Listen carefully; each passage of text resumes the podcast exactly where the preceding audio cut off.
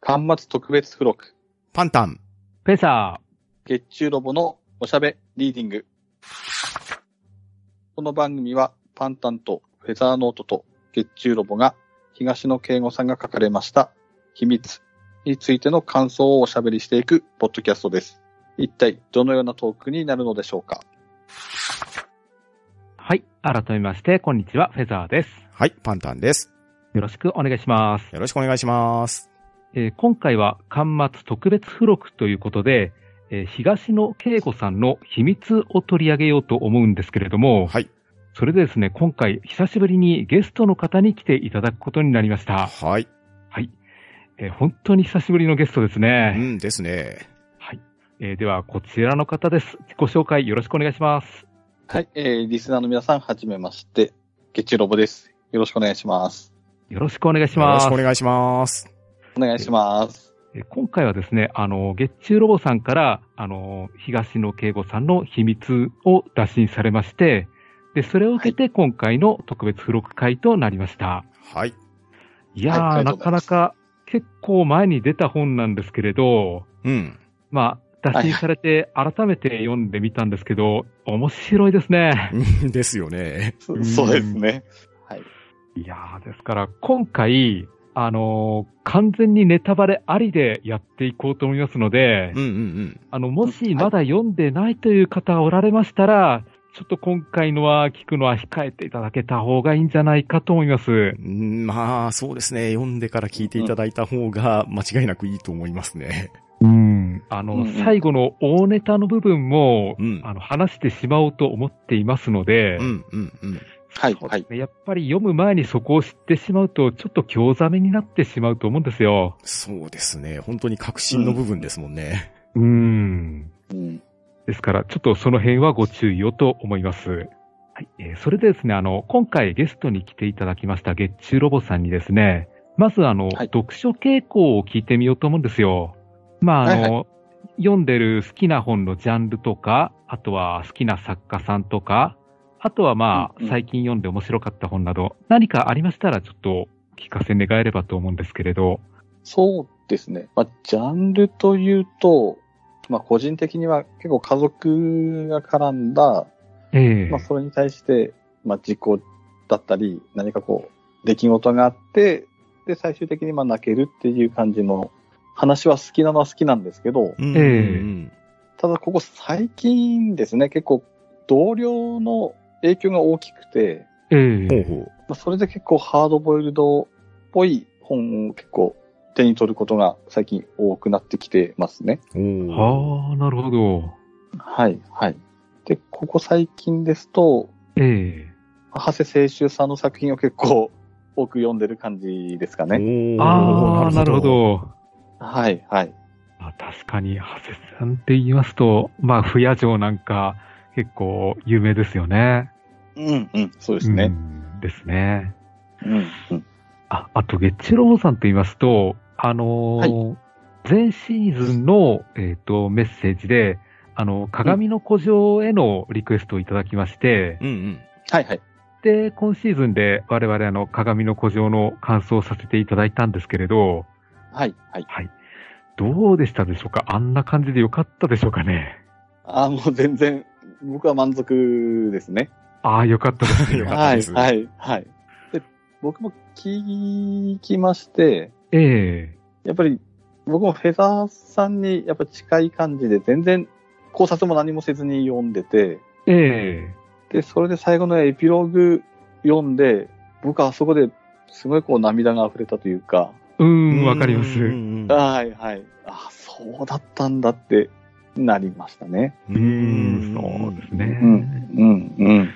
いやー、やっぱあれ感動しますよね。うん。えうーん結構グッときますね。いや、やっぱり本屋大賞取るだけあってさすがですよ、あれは。ですね。 そうですね。うん、うん。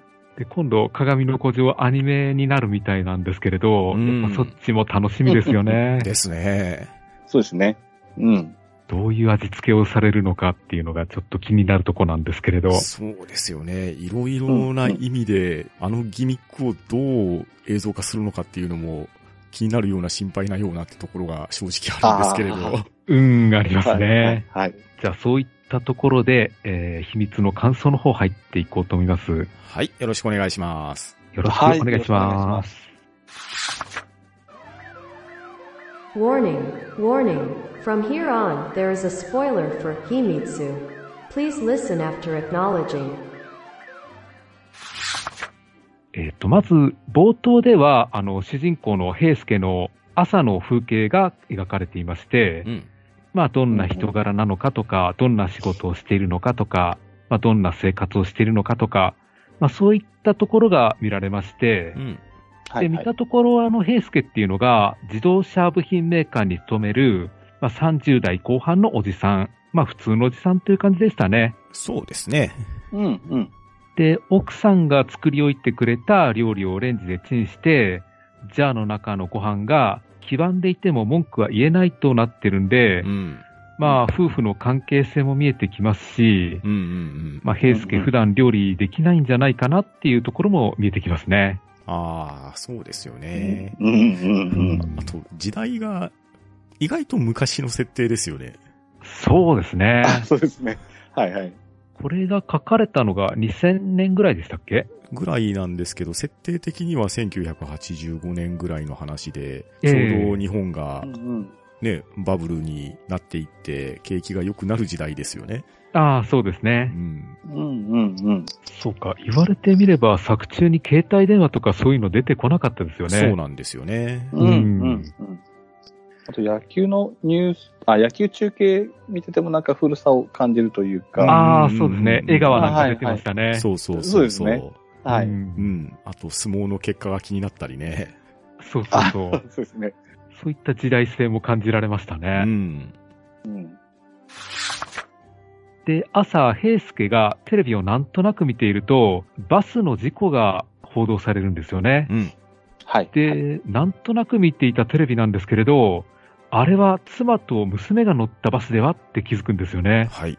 うん、うん。で、慌てて長野の病院に駆けつけてみると、まあ、奥さんの直子さんは残念ながら亡くなってしまうんですよね。そうですね。うん、うん。はい、はい。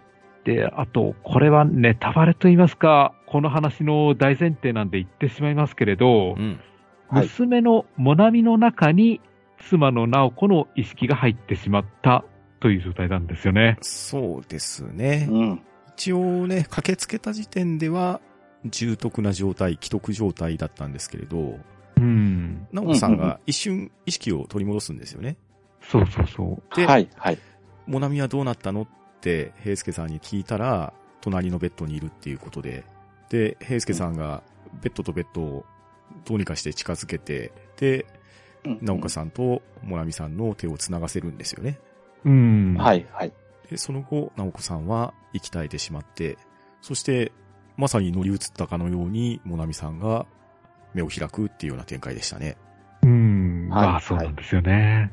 うんいや、この仕掛けが悲しさを、うん、誘うところでもあるんですけれど、ん。うん、うん。感覚ギャップの面白さでもあるんですよね。そうですうね。ん、うん、うん、うん。まあ、言ってみれば、口頭無形な設定ではあるんですけれど、うん。ここを受け入れられないと、この先進めなくなるんですよね。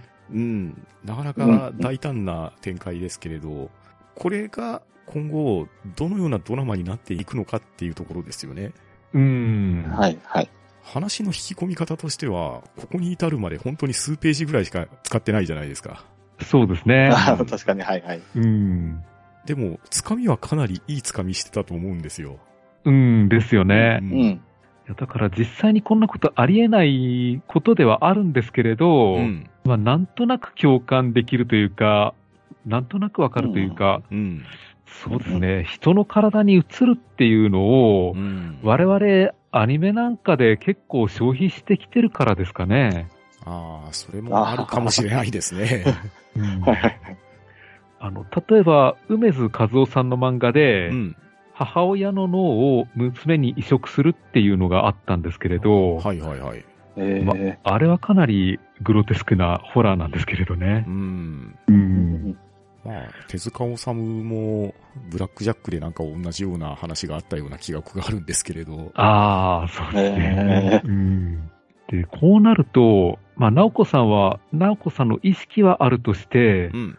モナミの意識はどこに行ってしまったのかっていうのが気になるんですよね。そうですね。はい、はい、はい。あの、モナミの脳自体はしっかり機能してる以上、うん。モナミの意識も生きてるような気はするんでう、ん。うんいつかどっかで戻ってくるのかなっていう期待もあるんですけれど、そこがまあ、わからないっていうところなんですよね。そうですね。うん、う。うんんで、まあ、この状態、直子さんは辛いだろうなって思ったんですよ。うん。ああ、はい、はい、はい。うん、あの、自分の体が死んでしまってる以上、自分の死については納得できてるはずなんですけれど、うん。うん、体が無事なモナミの意識が死んでしまったのは、まあ、不条理を感じてると思いますしう、ん。はい、はい。まあ、もしかしたら、直子の意識が入ったせいで、モナミの意識がどっか行ってしまったのかもしれないという、まあ、その辺なんともわからないもどかしさもあると思うんですよ。そうですようねん。うんまあ、バスの転落事故が起きた瞬間から、直子さんはモナミさんをかばって、で、結果、モナミさんの体は無傷なんですよね。そうなんですよねあ。そうでしたね。はい、はうい。ん直子さんは自分の体にガラスがすごく突き立ったり、もう本当にうんうんよくそこまで生きてたなっていうぐらいのひどい怪我を負ってたじゃないですか。うん。はい、はい。やっぱりこれは母親がこう思うがゆえのなせる技かなとも思ったんですけれど、う。うんん、うん。ただですね。体は無事なモナミさんの意識を自分が乗っ取ってしまったのかって考えると、これは母親としてはやりきれないですよね。そうなんですよね。ううん。まあ、モナミを相当大事にしていたんだろうなっていうのはわかるんで、うんうんうん。ん、う、うんうん。まあ、かなり自分を責めるところもあったんじゃないですかうね。ん。はい、はい。で、そして、一応図書館に行って、うん。まあ、脳科学の本とか、超常現象の本なんかを調べてみるんですけれど、うん。うんまあ、当然当てはまるような事例はないんですよね。そうですね。はいはまあ、いろいろ、憑依だの、なんだの、二重人格だのっていうのが調べた結果はあったみたいですけれど、うん。うん、うん、うん。まあ、ただ、おそらく、1985年のあたりを振り返るとですよ、ええはい、はい。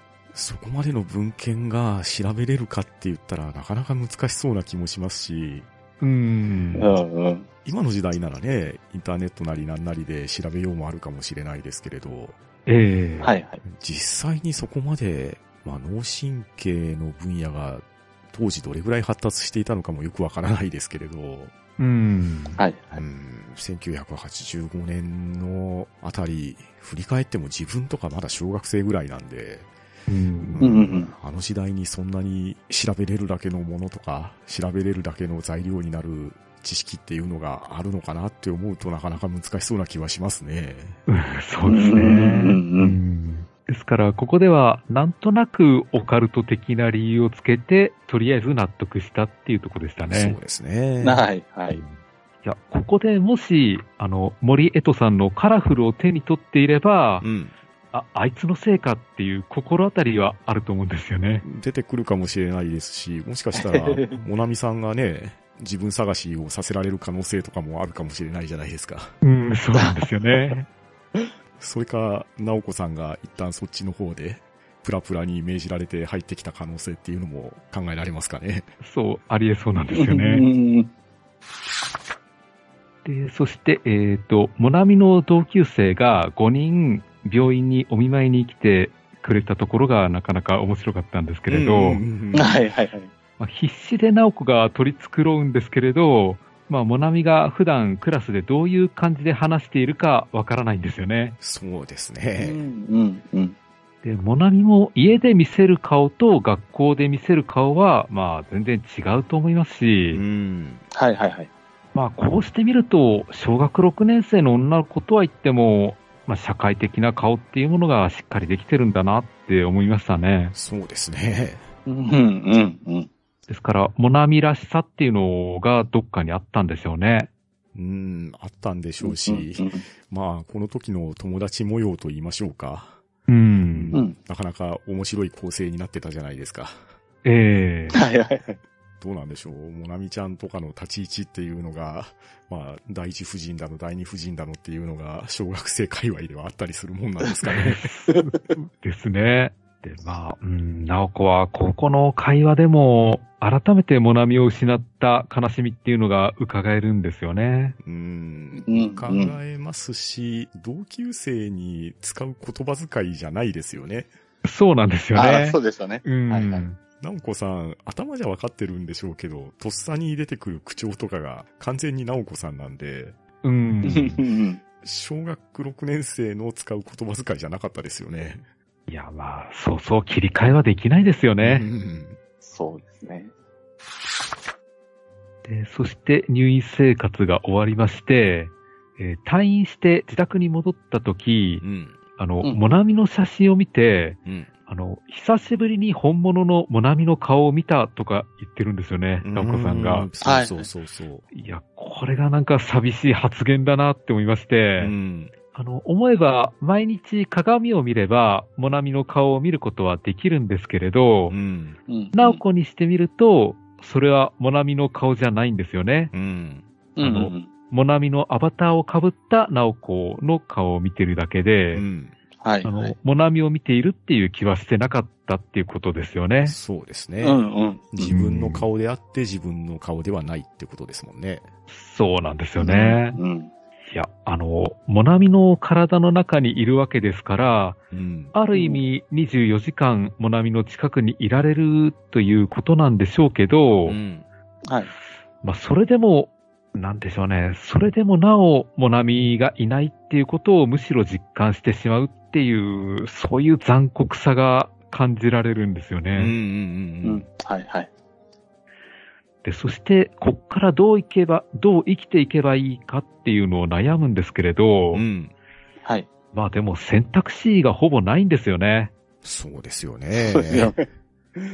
あの、ナオコとして生きていくには、まあ、全世界にナオコであることを証明しなきゃいけないんですけれど、うん。はい。まあ戸籍から保険から全部特例手続きをしなきゃいけないんですよね。そうなっちゃいますうんね。うんうん。まあ想像もつかないほどの手間がかかると思いますし、うん。はい。まあ、それよりは、モナミの人生を借りて、うんカラフル的に言うと、モナミの体にホームステイして生きていた方が楽なんですよね。うん。まあう、んうんこの状況を果たして周りに信じてもらえるかっていうところが相当なハードモードじゃないですか。そうなんですうよん。ね。そうだそうですね。ううん。ん実はカクカクジカジカこうなんですって言っても、はいそうですかって言ってもらえるっていうのはなかなか難しいと思うんですよね。そう。うん要は、証拠を何も出せないんですよねう。ん。うんうん。で、そして、えっ、と、結婚指輪ですね。はい。これが割とはい大事な要素なんですけれど、うん。もうモナミの指には径が合わないんで入らないんで、うん。とりあえず、モナミのテディベアの中に入れておくということにしておいて、うん。はい。で、これは二人だけの秘密にしておこうという話になっていましたね。はい。うんうん。ここで出てくる秘密という言葉が大事なんですね。そうですね。そうなんですよね。ちょっとこれはあのテストに出るんで、あの赤ペンで印つけといた方がいいですね。そうですね。あはいもうここのページは折っとかないとダメですね。ダメですね。うんううんん。いや、結婚指輪っていうのは、あの、親の手を離れた、あの、一人前の女性が身につけるようなものなんですけれど、うん。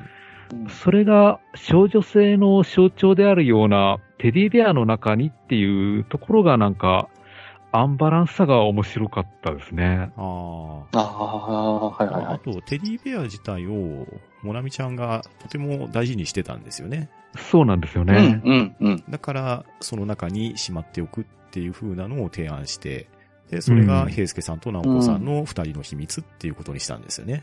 うん、そうですね、うんで、こうしてモナミとして小学生生活が始まるんですけれど、えっ、と、ナオコは開き直ってるようなところがあるんですけれど、平介は気にしすぎているような嫌いがありましたね。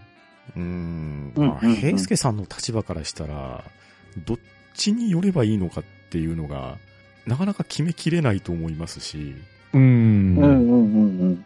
で、平介さん、娘さんのことも愛してますし、当然奥さんである直子さんのことも愛しているわけで、うん。ん自分がどうこうっていうよりは、相手がやりたいようにっていうのを、まず重きを置いて決断してたと思うんですけど、うん。うんうんうん。ただ、直子さんに対しては夫ですし、モナミさんに対しては父親じゃないですか。ええはいはい。まあ、当然、そういう、あの、二つの役割っていうのを同時にやっていってたと思うんですけど、ただ、うん対象が別々であれば、使い分けっていうのは比較的できると思うんですけれど、う。うんん。その二つあるべき対象が一つに混ざってしまってる状況で、うん。うん。どちらかだけでやりますっていうのは、いや、これは非常に難しい決断ですし、決断できるのかって話だと思うんですよね。うん、そうですうんうんね。うん。たまに結構、ナオコって言ってみたり、モナミって言ってみたり、その辺もまた、うん。ちょっと自分でうまくコントロールできてない部分もありましたしね。そうですよね。うんですよねうん。で、それは、平介さんだけじゃなくって、直子さんもそうなんですよね。そうです確かね。に。う世間的には自分はモナミなんですけれど、うん。ついつい、平ちゃんとか平介さんって言ってみたりとか、うん。ん。はいはいはい。平介さんの方も直子って言ってしまって、うん。で、周りはそれを、いいように解釈してくれるんですよね。あそうですうね。ん、そうですね。ああ、事故にあって、お前も大変だよなって言ってくれるわけですけれど、うん。はいはい。本人たちからしてみたら、そういうわけではないんですよね。うん。うんうん確かに。いや、なおこも社会的役割をちょっと扱いかねてるようなところありますよね。うんっていうかう、ん単純に、二人分をやってるわけじゃないですか。うんですね。はいはいいや、これはなかなかだと思いますよ。うんうんうん。だから、無限にモナミごっこを続けないといけないわけなんですよね。うんそれでいて、ね、生活していくための家事もしないといけないわけですし、うんはいまあこれ、現実に起こったらね、いや、本当に大変だと思いますよ。うん、そうそう思います。ですよね。うん、うん、もうどう考えても奥さんに頭上がんないですもん。うんまあ確かに。はいはい。まあ、とはいっても、ナオコが何を言ったところでバレることはないと思うんですよね。うん、まあ、証明できないですしね。そうそうそう。はいはい。仮にあの、私は母親のナオコですと宣言してみたところで、ん。周りは、モナミがおかしなことを言ってるくらいの認識にしかならないんですよね。そうですようんうん。ですから、平介が、あの、モナミの人間関係を気にしていて、ん。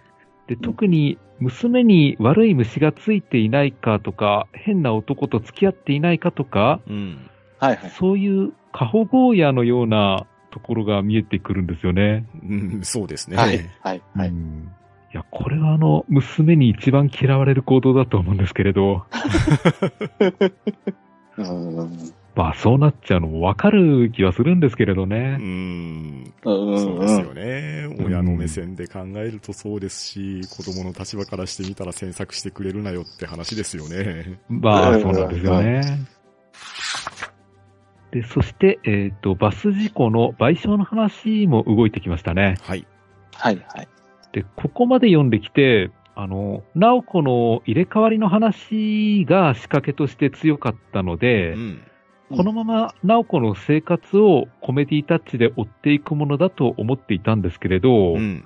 はいはこい。こから賠償の方というよりも、バス運転手の奥さんの方に話が広がっていく感じでしたね。そうですね。うんうん。ですから、な直子方面と、えっ、と、バス運転手の奥さん、えっ、と、雅子さん方面で話が2本立てで動いていく感じで、うんうんはいはい。ただ、あの、バス運転手が生きていればまだ恨み話で広がりそうなんですけれど、ん。う運ん。転手の奥さんとなると、怒りをぶつけるのも難しいんですよね。そうですうんうんうねん。説明会の時にも出てきましたけれど、あんたが謝ってどうするんだよって言われてましたもんね。そうなんですよね。うん。で、ここで雅子さん出てきても、まあ、う普ん通に考えても、友人とか親しい仲になれそうもない間柄じゃないですか。ん。はいはい。まあお互いが知り合うきっかけが、人死にが出てる事故でう、んうん片や被害者で、片や加害者側に近い人間ですから、うう。んんうん。まあ、仲良くってのは難しいだろうなと思ってたんですけれど、うん。ただ、意外と、平介さんの方が、雅子さんの方に、なんていうんですかね、気にしてるというか、親切心を出していくんですよね。ううん、ん。うん、うん。で、雅子さんに謝ってもらってどうなるものでもないし、うん。まあ、かといって、雅子さんが黙っていると、それはそれで変な噂が立ちそうだということで、うん。雅子さん出てきたんですけれど、うん。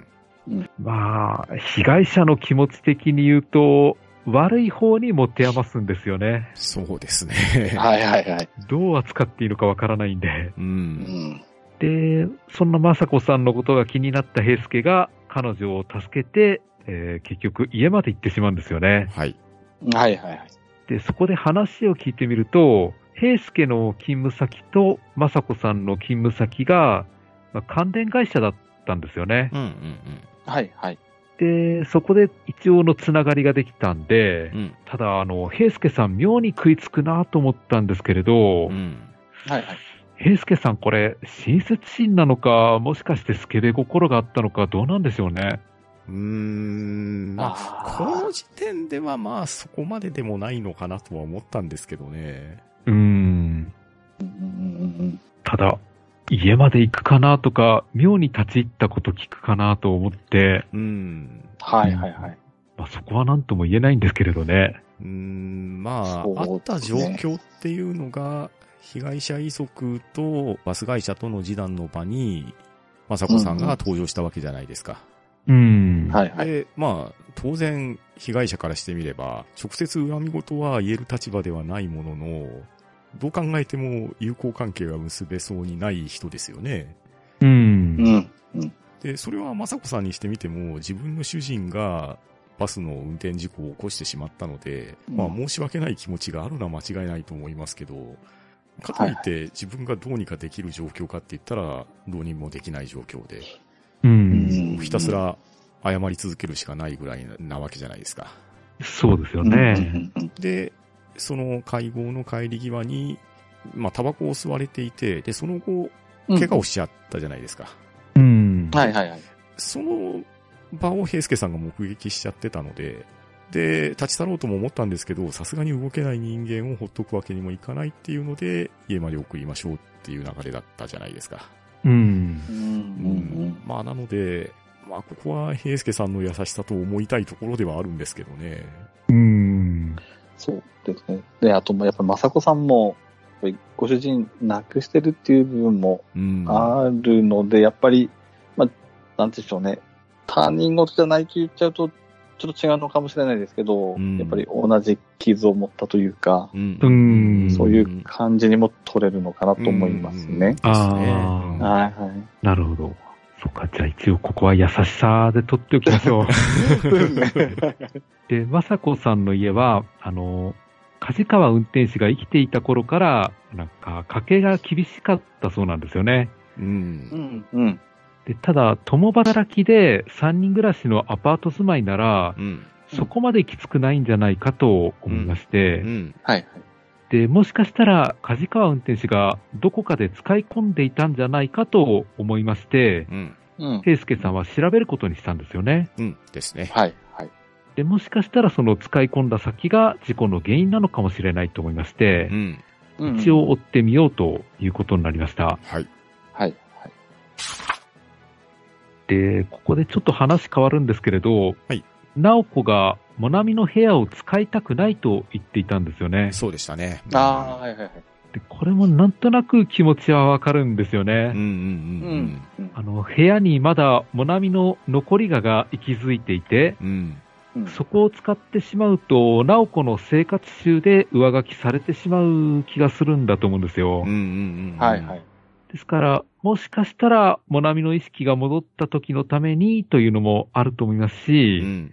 うん。まあ、希望なんだと思うんですよ。うんある一種の願掛けといいますうんか、うんはいはいはい。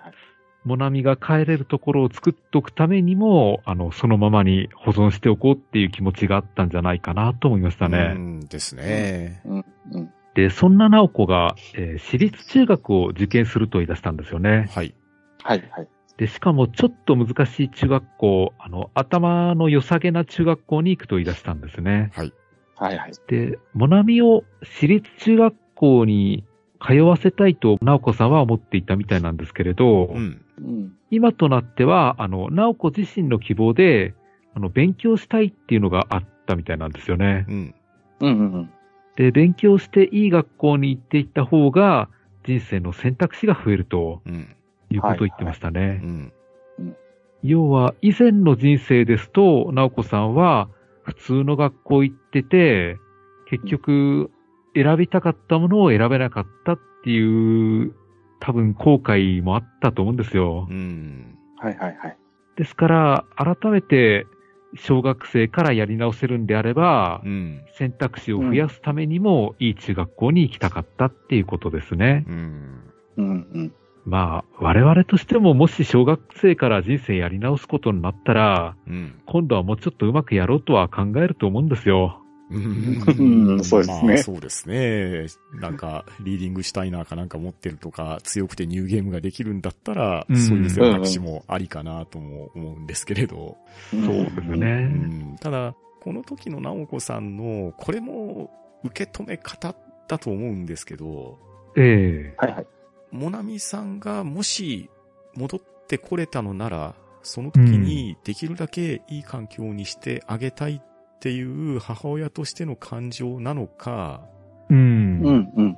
それとも自分が今まで歩んできた人生を二度目の人生としてやり直せている状況を自分のやれなかったことをもう一度やってみようっていうような考え方なのか、これのどっちに重きを置かれていたのかっていうので、だいぶ感情変わると思うんですよね。うん、そうですね。はいはいはい。うん。いや、おそらく後者だと思うんですけれどね。うーん。うんうんうん。いや、あの、大人の感覚を持ったまま、小学生に戻れたら、はい。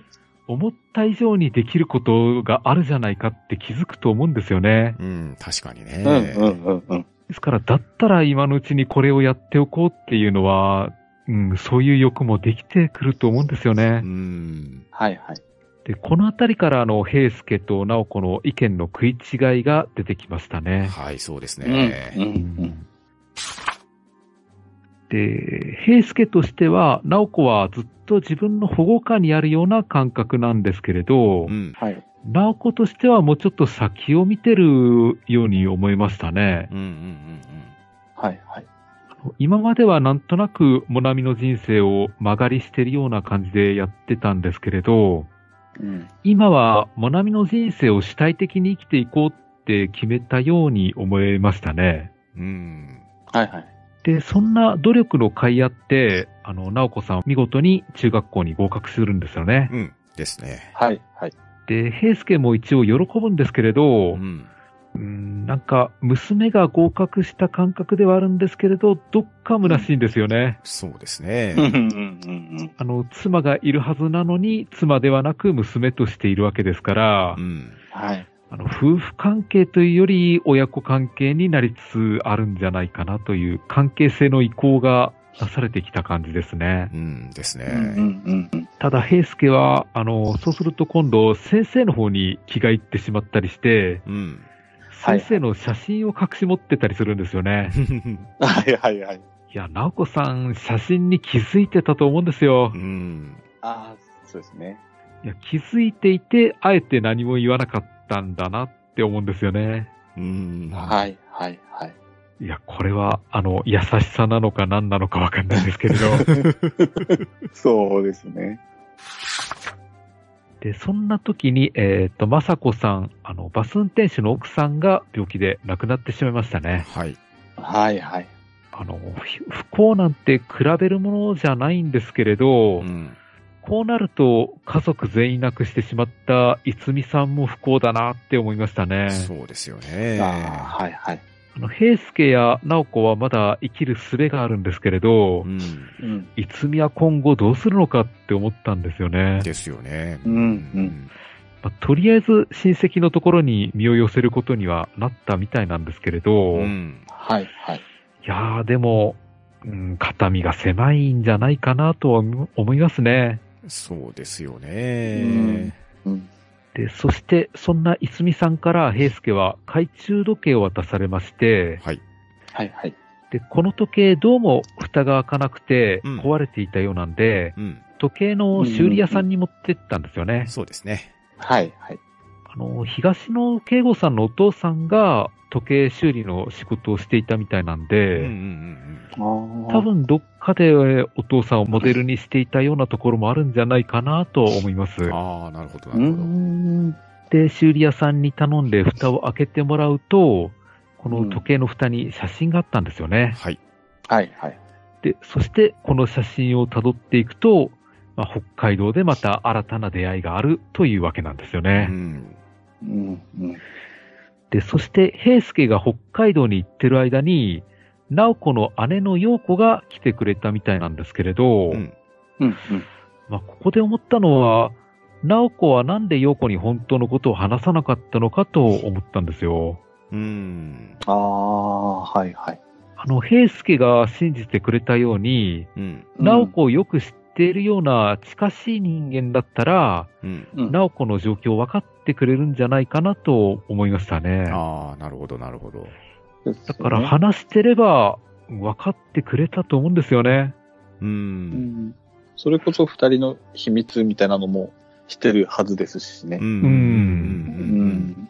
だから直子と陽子しか知らないような話をしていけばう、ん。うん陽子さんも信じてくれたと思うんですよねう。ん。はい、はい。いや、あのー過去を共有できる人間がいるっていうのは本当ありがたいことなんで、うん。ここで理解してもらえれば、かなり心強かったと思うんですけれどね。うーん、そうなんですよね。だからもうもしかしたらもうこの時点で、直子さんは自分の第二の人生を生きるっていう風に、半ば決めてたのかもしれないですね。ああ、あー以前の関係性を全部断ち切ってっていうことですかうんいや、それはなかなか自分に厳しいですようね。ん。そうですね。で、ナオコはなんかストイックに頑張ってるなって思ったら、今度はうん。高校受験をすると、しかも共学に行きたいと言い出したんですよね。そうですね。はい、はい。で、そしていずれは医学部に行きたいと言い出しまして、、はいい。うん。や、ナオコがどんどん成長していって、平介の手の届かないところに行こうとしてるんじゃないかなって見えたんですよ。うん、ですね。はい、はい、はい、はい。で、そして直子は高校受験も無事に成功しまして、うんえーはい、今度高校ではテニス部に入りましたね。はい。はい、はい。で、そして当然平介とも意見が合わなくなってきたと。うん。うん、うん。まあでも、うーん、高校生の女子とお父さんがあんまり仲いいっていうのもまずないんですけれどね。うん、まあ、なくはないかもしれないですけれど、世間一般的には珍しいケースのような気がしますね。んいやそうですね。あんまりないと思うんですよ。 うん、うん、うん。で、平介としては、あの、直子に彼氏ができたのかどうか気になってしょうがないんですよね。うん。はい、はい。で、普通の親子でも気になるんでしょうけどう、ん。うん、うん。平介の場合は不倫という問題も加味されるので、余計に気になるんですよね。そううですね。ん、うん。このあたりが、やはり、言うても直子さんは自分の妻なわけですから、うんうん、うん。そこの思いはいつまで経っても切り替わるわけもないですし、うん。はい、はい。とはいえ世間的には娘なんですよね。そうなんですようね。ん、うん。やっぱりこの複雑な立場がいろんな思いを邪魔しますし、またいうんろんな思いも出てしまうってことですよね。ですよね。うん、うん。で、その挙句何をしたかというとうん、盗聴器を仕掛けるに至ったんですよね。はい。はい、はい、はい。いや、さすがに読んでいて引いたし、気持ち悪かったですね。うんいやまあ。ここまでやるかって思いましたよ。うん、あの、どんどんね、直子さんの行動も極端になっていきますし、うんう。ん、うん、うん。うん平介さんの行動も極端になっていくんですよ。うんですよね。はい、はい、はい、はい。だから、目に見えて二人の間に溝はできていっていて、で、それうがん、本当に寄せばいいのにっていう選択肢ばっかりしていくじゃないですか。そうそうそう。はい、はい、はい。多分、一言二言話をすれば解決できたような関係性だと思うんですけど、うん。 うん、うん、行動を行動で埋めていくような感じになっていくから、溝が埋まらないんですよね。そうなんですよね。うん。はい、はい、はい。いや、でも、盗聴器はやりすぎだなって思いましたうね。ん、確かに。そうですね。まあ、もしかすると、直子の方も、でもこれ、難しいですけど、やっぱり、こそこそしないでっていうのも、やっぱりもう、そそうんうんうんうん、心やっぱり、モナミとして生きていってるがゆえに、やっぱそういう行動になってしまうのかなってもうん。思いますよね、ここは。うんうんううんん。いや、でも、盗聴器は、あの、ナオコを信用していないって言ってるようなものですし。ああ、うんそうですね。んで、そして、ナオコ宛てに来た封筒も勝手に開けて中見てるじゃないですか。うん。はいはいはい。で、嫌だったのが、バレないように蓋を閉じていくんですよね。そうそうそうそう。はいはい。いやー、平介そういう人間だったかって思ってね。はいはいはい。ちょっとね、うん、男性としてもここは共感持てないんですようね。んですね。そうですね。うん。あと、部屋の、ナオコのノートも全部見てるじゃないですか。あーうんうんうんうんはいはいはいうんうんちょっと、うーん、やりすぎというか、うん。何なんだろうなって思いましたうね。ん、まあもう、ここに来たら、平介さん、娘に対する親としての立場も、奥さんに対する夫としての立場も、どっちも踏み外してますよね。そうなんです よね。はいはいはい。せめてどっちかの立場で、確固たる姿勢を取っていれば、まだしも、うん。それは父としても、旦那としてもやっちゃダメだよ、どっちもやっちゃってるんで、うんはいはこい。こはさすがに同情の余地がないですね。なんですようね。んううんん。まあただ気持ちがわからんでもないっていうところも、これがね、なんとも言えないとこですね。うん。ういんうんうんや、でも、一緒に住んでる家族相手に盗聴器っていうのはう、ん。うん。さすがにもう、やられた相手としてはきついですよ。そうですよね。そうですね。ん。だからまあ結局これって答え出ないんですけど、まうんあ、さっき月中さんも少し言われたようにね、直子さんの行動っていうところも、うん。完全に真っ当な行動してるとも言い難いじゃないですか。ううんん。うん、そうなんですそよう。ねだ。からね、平介さんは明らかに逸脱してますし、やりすぎなんですけど、はいやられる直子さんもどうなのかなっていうのはね、うん少々思うところはあるんですよ。うん。そうですね。うんうんうん。う。いや、でも、なんて言うんですかね。子供が親に対して多少の嘘をつくぐらいのことは、割とあることだと思うんですよね。うん、だからうんそどこでしょうね。子供ではないんですけれそうそうど。そううんうんうんだから子供と割り切ってればいいのかもしれないですけど、割り切ってないし。うんで、うん奥さんの立場でそれをされると、おいおいどういうことだようになるし、うんはいはいはい。結局、二人しか共有できていない秘密っていうところが、ものすごい足かせになってて、う。うんうでん、お互い今を生きてるわけじゃないですか。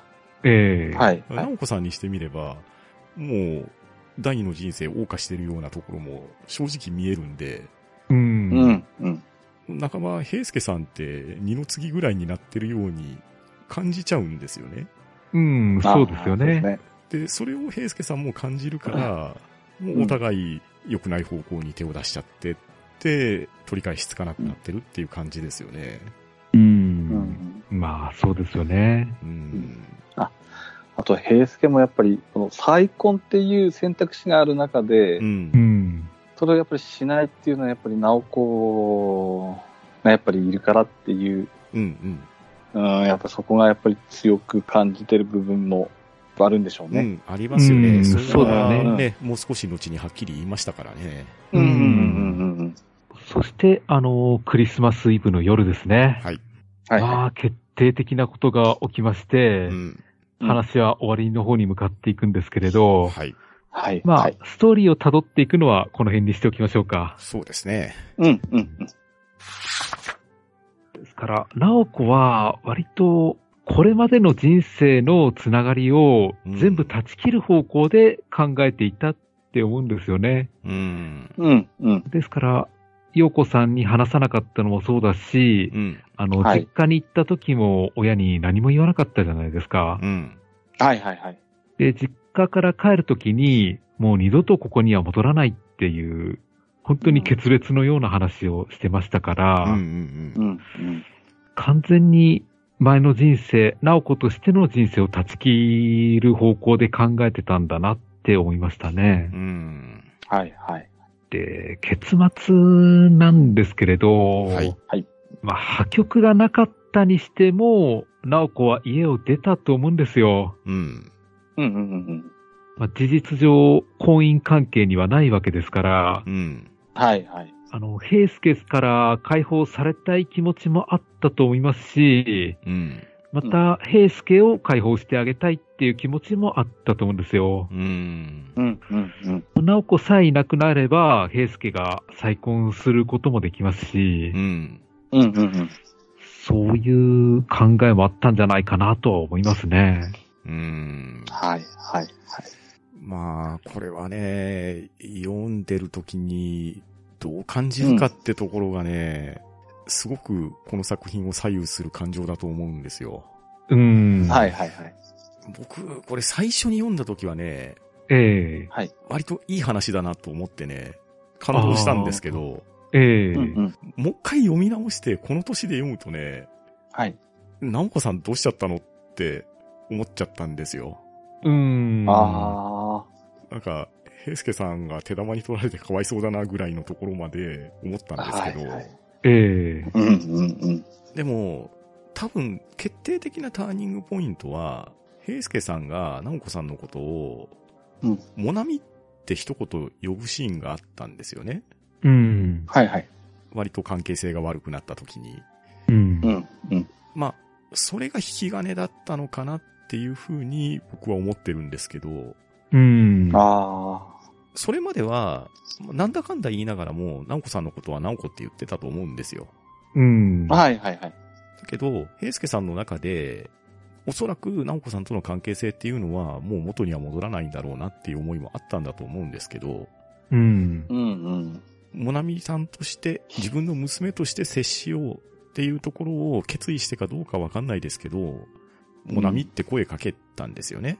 うん。はい。それの後から、直子さんともなみさんが、眠るごとに入れ替わるっていうようなことを言い出すじゃないですか。う。うんん。それまで。でそんな素振りはなかったんですけれど。ええはいはい。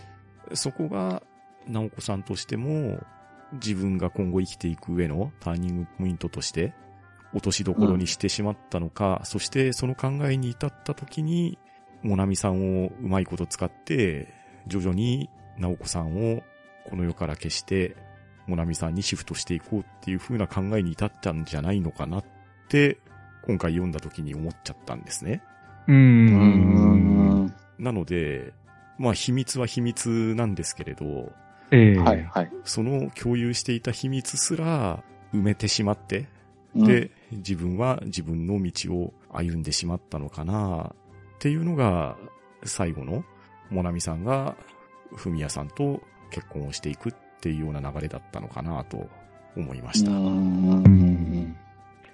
そうですね。まあ、平助がかわいそうな気もするんですけれうど、ん。愛想をつかされるようなことをしてるんで仕方ないような気もするんですようね。んはいはいはい。そう、だからね、これね、それぞれの登場人物と自分の思いをね、どう投影するかで、だいぶ受け止め方変わる作品だと思うんですよね。うん、そうですね。ああ、はいはいはいはい。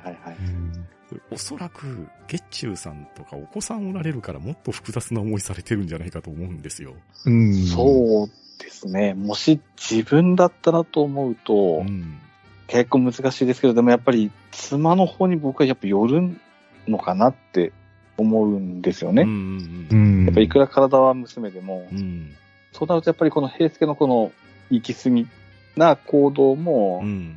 まあ、わかるって言っちゃうと僕も気持ち悪くなっちゃいますけど、うん。うん。でも、うん、そこに至る平助の気持ちも、まあ、少しはやっぱりわかるかなうん。うん。っても思いますね。う。うう。ん、んうん。そうですよね。やっぱりうん、どこまで行っても中身は直子さんなわけですから。うん。はい、はうい。んそれはやっぱり姿形は変わっていても、うん。自分以外の男の人に寄っていくようなことはしてほしくないとは思いますし。うん。はい、はい。それを隠されるっていうのは、決して面白い話じゃないですよね。うんですそうねで。すね。う。うんん。まあおそらくね、これ、今我々男性3人で話してますけど、ええはい、はい。女性目線で言ったらまた違った感想を聞けると思いますよ。うん、そうですね。違あーうと思いますね。多分100%直子さんに肩入れできる女性もおられると思いますし、うん。はいはいい。やいや、同性としてこの行動ありえんでしょうっていう方もおられると思うんで、あーうんあーうんうん。いやー、この作品は非常に多様な受け止め方ができる作品なんじゃないかなと思いますね。まあ、そうですね。なかなか、うん。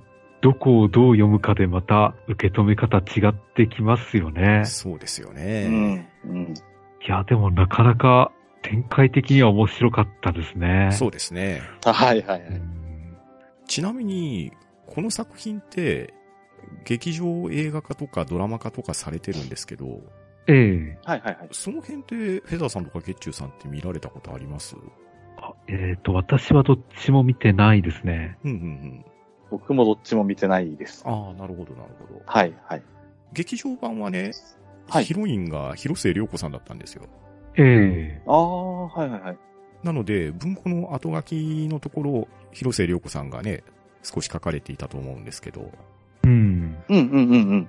で、ドラマの方が、言ってももう10年ぐらい前ですかね、志田未来さんがされててですね。ああ、はいはいはい。で、この小説の最後って、あーはい。モナミさんが、フミヤさんと結婚することになるわけじゃないですか。うん。はいはい。で、その時に、直子さんと平介さんが秘密にしていた結婚指輪っていうのが鍵になったですよね。う。うんうん。その真実に平介さんは気づいてしまって、で、モナミさんの結婚相手であるフミヤさんに対してうん、やらせてもらいたいことがあるって言うんですよね。うん。うん。で、割と軽い感じで、よくあることさ、花嫁の父親が花婿を殴らしてもらいたいっていうような話をするじゃないですか。ええはいはいはい。でも、それを口にするんですけど、平介さんが泣き崩れてしまったところで、話は終わりですよね。うん。はいはいはい。だから、その後、平介さんがどのような行動を取ったかっていうのは、これもまた読者に委ねられてると思うんですよ。ええうんうんうんうん。なんですけど、ドラマ版はね、ええ平介さん、佐々木蔵之介さんだったんですけど、ええはいはいはい。で、ふみやさんが田中圭さんなんですよ。はいはいはい。ああで、思いっきり殴るんですよ。あー、殴るんですあ。か。はいはいはい。しかも、かなりガチな感じで殴って、ええはいで、まあ、田中圭さん演じるふみやさんが、本気じゃないですかって言うんですうね。ん。はいはい。あつまり、ドラマ版は、あ、そういう解釈なんだなっていう感じで終わったんですね。うん。ああ。そっか。これはまた別な解釈かなとも思うんですけれど、えうえんうんうん。僕は原作で殴れなかった平介さんの気持ちっていう方が分かったかなとも思うんですけど、うん。はいはいはいはい。でも、本気で殴る佐々木蔵之介さんの気持ちも、うん。ドラマ見てたらなんとなくわかるなっていう気もしたんですよね。あああ、なるほど。はいはいはい。いや自分があの本、原作本を読んでいる感じの平助だとう、ん。まあうん最後は殴らずに終わったで腑に落ちたんですけれど、うん。うんうんうん。だから殴らせてくれって言ったところそうで、。うん。直子さんが横から、うんまあダサいよとか言いそうだなと思って、ああ。うんいやだからそういう意味で、まあ、あえてそういうラストシーンにしたのかもしれないですけれど、やうん。はいはい。っぱりドラマに際して、若干、モナミさんの初期設定とかも変わってたりしたんですよ。うん。ああ。小学生から始まるんじゃなくて、もうすでに中学生、高校生ぐらいの年齢設定になってたんで、うん。はいはいはうい。ん。まあ、より、直子さんと平介さんの関係性がざわざわするようなドラマの展開だった記憶があるんですね。うん。うん。で、もう10年ぐらい前だったんで、電話も携帯電話を確か持ってたんですよ。ああ、なるほど。あうんだから、ちょっとコミュニケーションツールとしても、小説が書かれた時代設定とドラマになった時代設定っていうのは、多少差異が見られたかなっていう感想でしたね。うん、あ。そうですね。あー。はいはい。あ新しくドラマ化されるとなると、やっぱり、その作られた時代の、うん、本になっちゃいますよね。うん。うんうん。まあ、じゃないとね、割と突っ込みどころが多くなりますからね。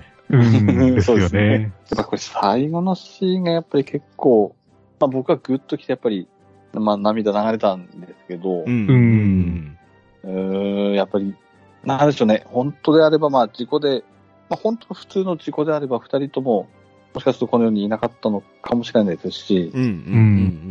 うん。万が一、まあ、モナミ普通に生活して、うん。まあ、幸せにって形だったのかもしれないですけど、うん。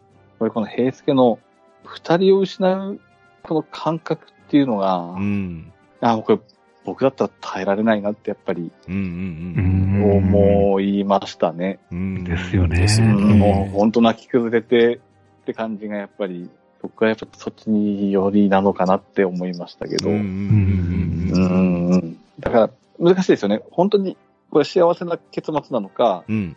それともアンハッピーエンドなのか、 うん。これもやっぱ取り方によって違うと思うんですけどう、。うんんここちょっとやっぱ複雑だなって感じましたね。そうなんですよねう。うんん現実認識としての幸福か不幸かっていうところと、精神的な幸福か不幸かっていうところが結構ずれてるじゃないですか。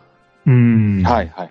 実際作中でも同じようにバスの事故で双子の娘さんを亡くされた人が少し出てたと思うんですけど、ええ。あ、はいはいはい。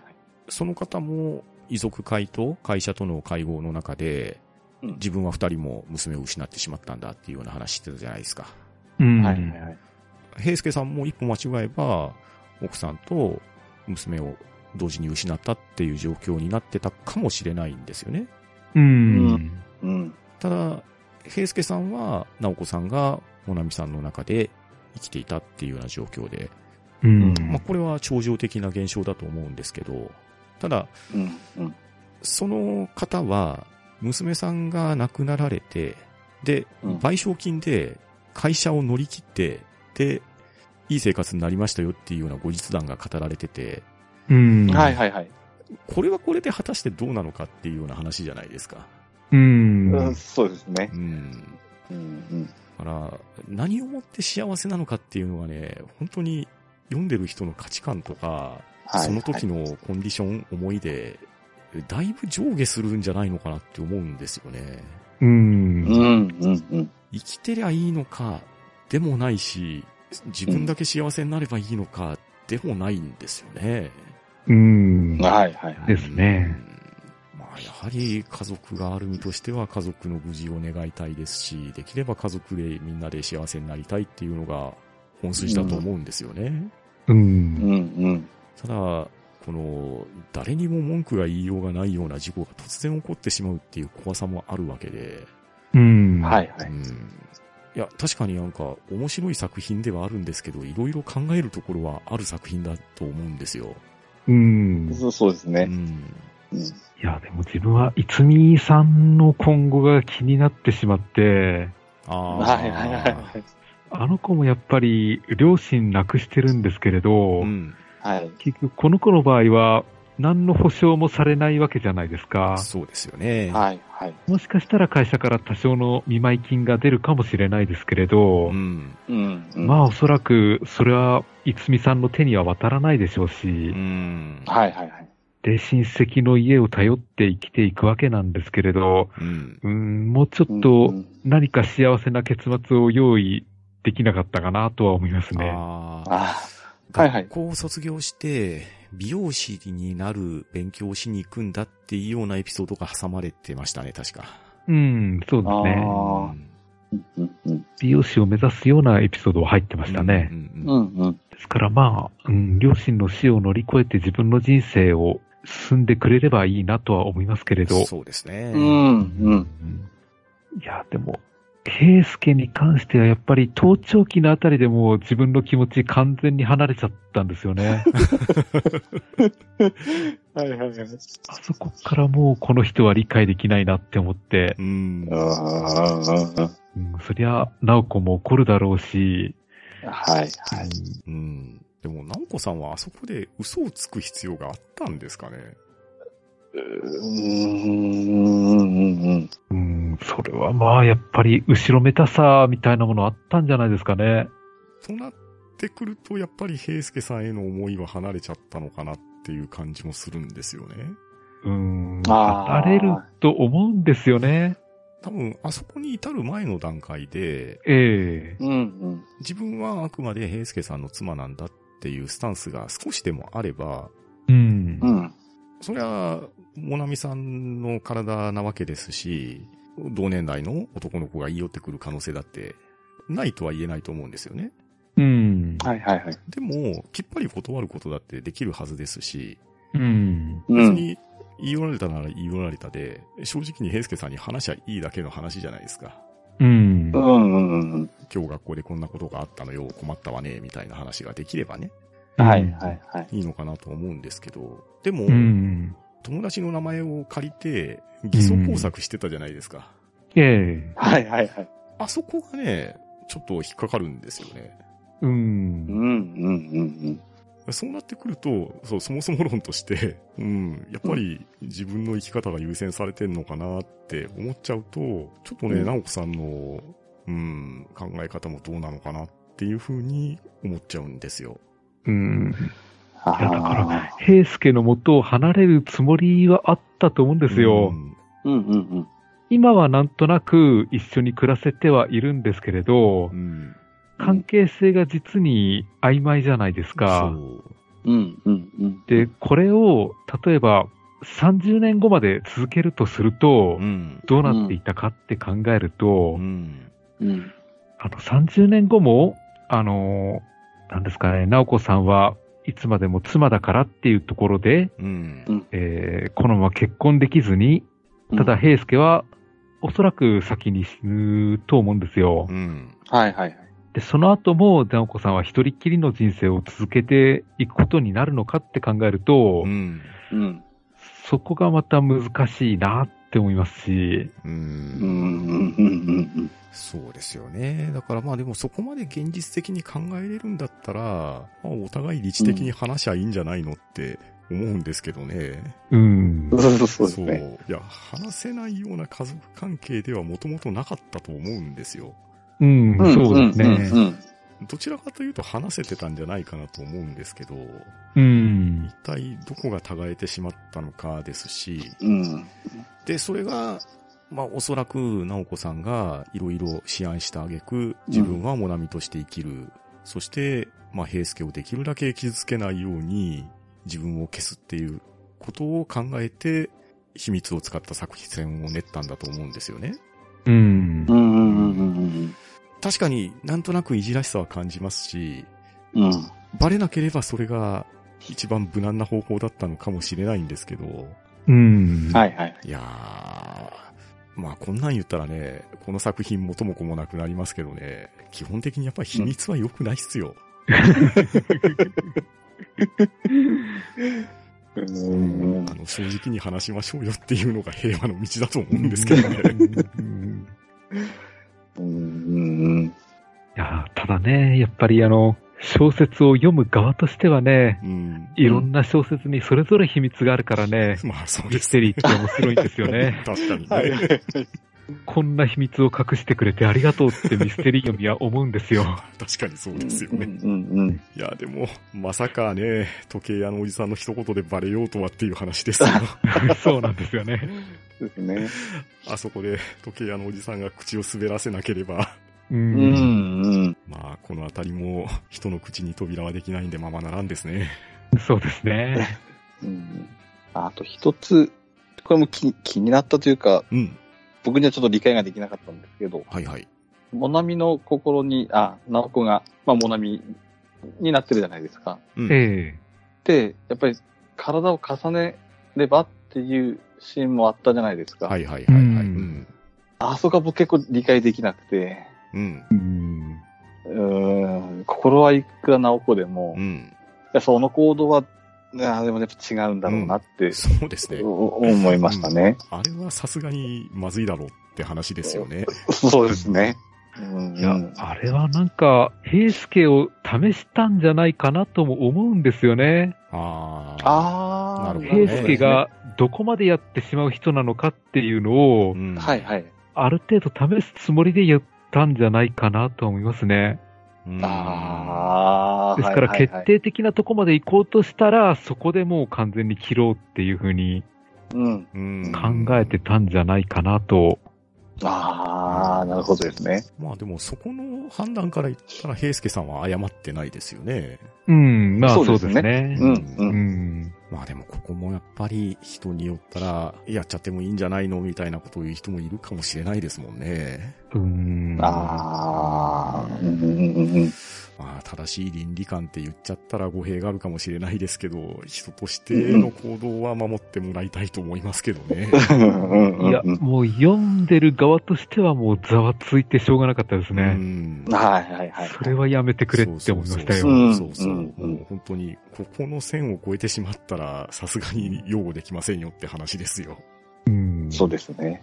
うん。あとですね。ええ。はいはいこれは、思いをそれぞれ聞くだけにしかならないと思うんですけど、えはい。結局、モナミさんはいなかったのかって理解でいいんですかねえ。そこなんですよね。はい、はい、はい、 はい。どっちとも取れちゃうんですよ。うーん、僕の個人的な思いとしては、ええ。モナミさんはゼロだったと思うんですよ。うん。もう、なおこさんの、言ってみれば100%狂言かなと思ってたんですけど、う。うんん、うん、うん。うーん、ちょっとでもいてくれたの方が救われる気はするんですけど、う。うんんはいはいどうも直近の読後感からすると僕はもうなおこさんに全てやしてやられた感の方が強かったんですよ。そう。うん、うん。ナオコに全部やられたっていう感じも読めるんですけれどう、ん。はい、はい。もしかしたらモナミがいたっていう読み方もありなんじゃないかなってどっかで思っちゃうんですよねう。ん。ああ、はい、はい。ですから、残っていたモナミに、その人生を送るために、あの結末をナオコが、うん、選んだというか、モナミに送ったという感じですかね。うん。ああ。僕もパンタンさんよりですかね。あーやっぱ、、モナミは、もういなかった。やいいなくてうん。っぱ、ナオコが最後もう、なんて言うんでしょう、平助をもう、き、なん、もうやっぱ、モナミと平助、親子関係で終わらせるというか、うん。その芝居、芝居というか、うん。うん。だのかなって思いましたね。うん。ん。うん。書いた手紙は、そこ、ちゃんと説明してなかったので、うん。ああ、でもどうだったのかなって思うんですよね。モナミにうん。うん。うん。今まであったこととかアドバイス的な手紙が、うん。うん、あれもちょっと気になるところではあったんですけど。う。うんん。うん、もう、僕もあそこは気にはなって、最初読んだ時はね、はいはい。すごく、モナミが少しでもいてくれたらなっていうような感じで読んでたんですけど、うんうん。直近読み返したらね、もうあれも自作自演に思えてしょうがないんですよ。うん。ああ、うんうんうん。なおこさんが、え平介とうまく別れるように、うんはいはい自分の人生をモナミにシフトするための方便だったのかなっていう風に受け止めちゃったんですけどね。うんうんうんうんうん。そう。いや、それだったら、直子さん怖いないと。やそうそう、そうなんですよ。だからね、もう、すね。直近の感想としては本当になおこさん恐ろしいなっていう感じなんですよ。うん、そうなんですよね。うん。ただ、あの、モナミが目覚めた時 の、うんあの、うん主観視点の書き方がう、ん。うんやっぱりこれはモナミなんじゃないかなと思わせてくれるんで、ああ、はいはいはい。そこはやっぱ、うん、自分はちょっとそこに、そこが引っかかってますね。あーはいなるほどねいや、だって、カレーライスの下りとかも、うん。うんうん。なおこさんだったら普通にやってりゃ、言ってることが筋が通っちゃうじゃないですか。そうなんですよね。うんうんうんうん。どうなんでしょうね。もう本当に真実は闇の中しかないんですけれ ど。はいはいはい我々読者も直子さんにやられてんですかね。もう僕は完全にやられたと白旗あげますね。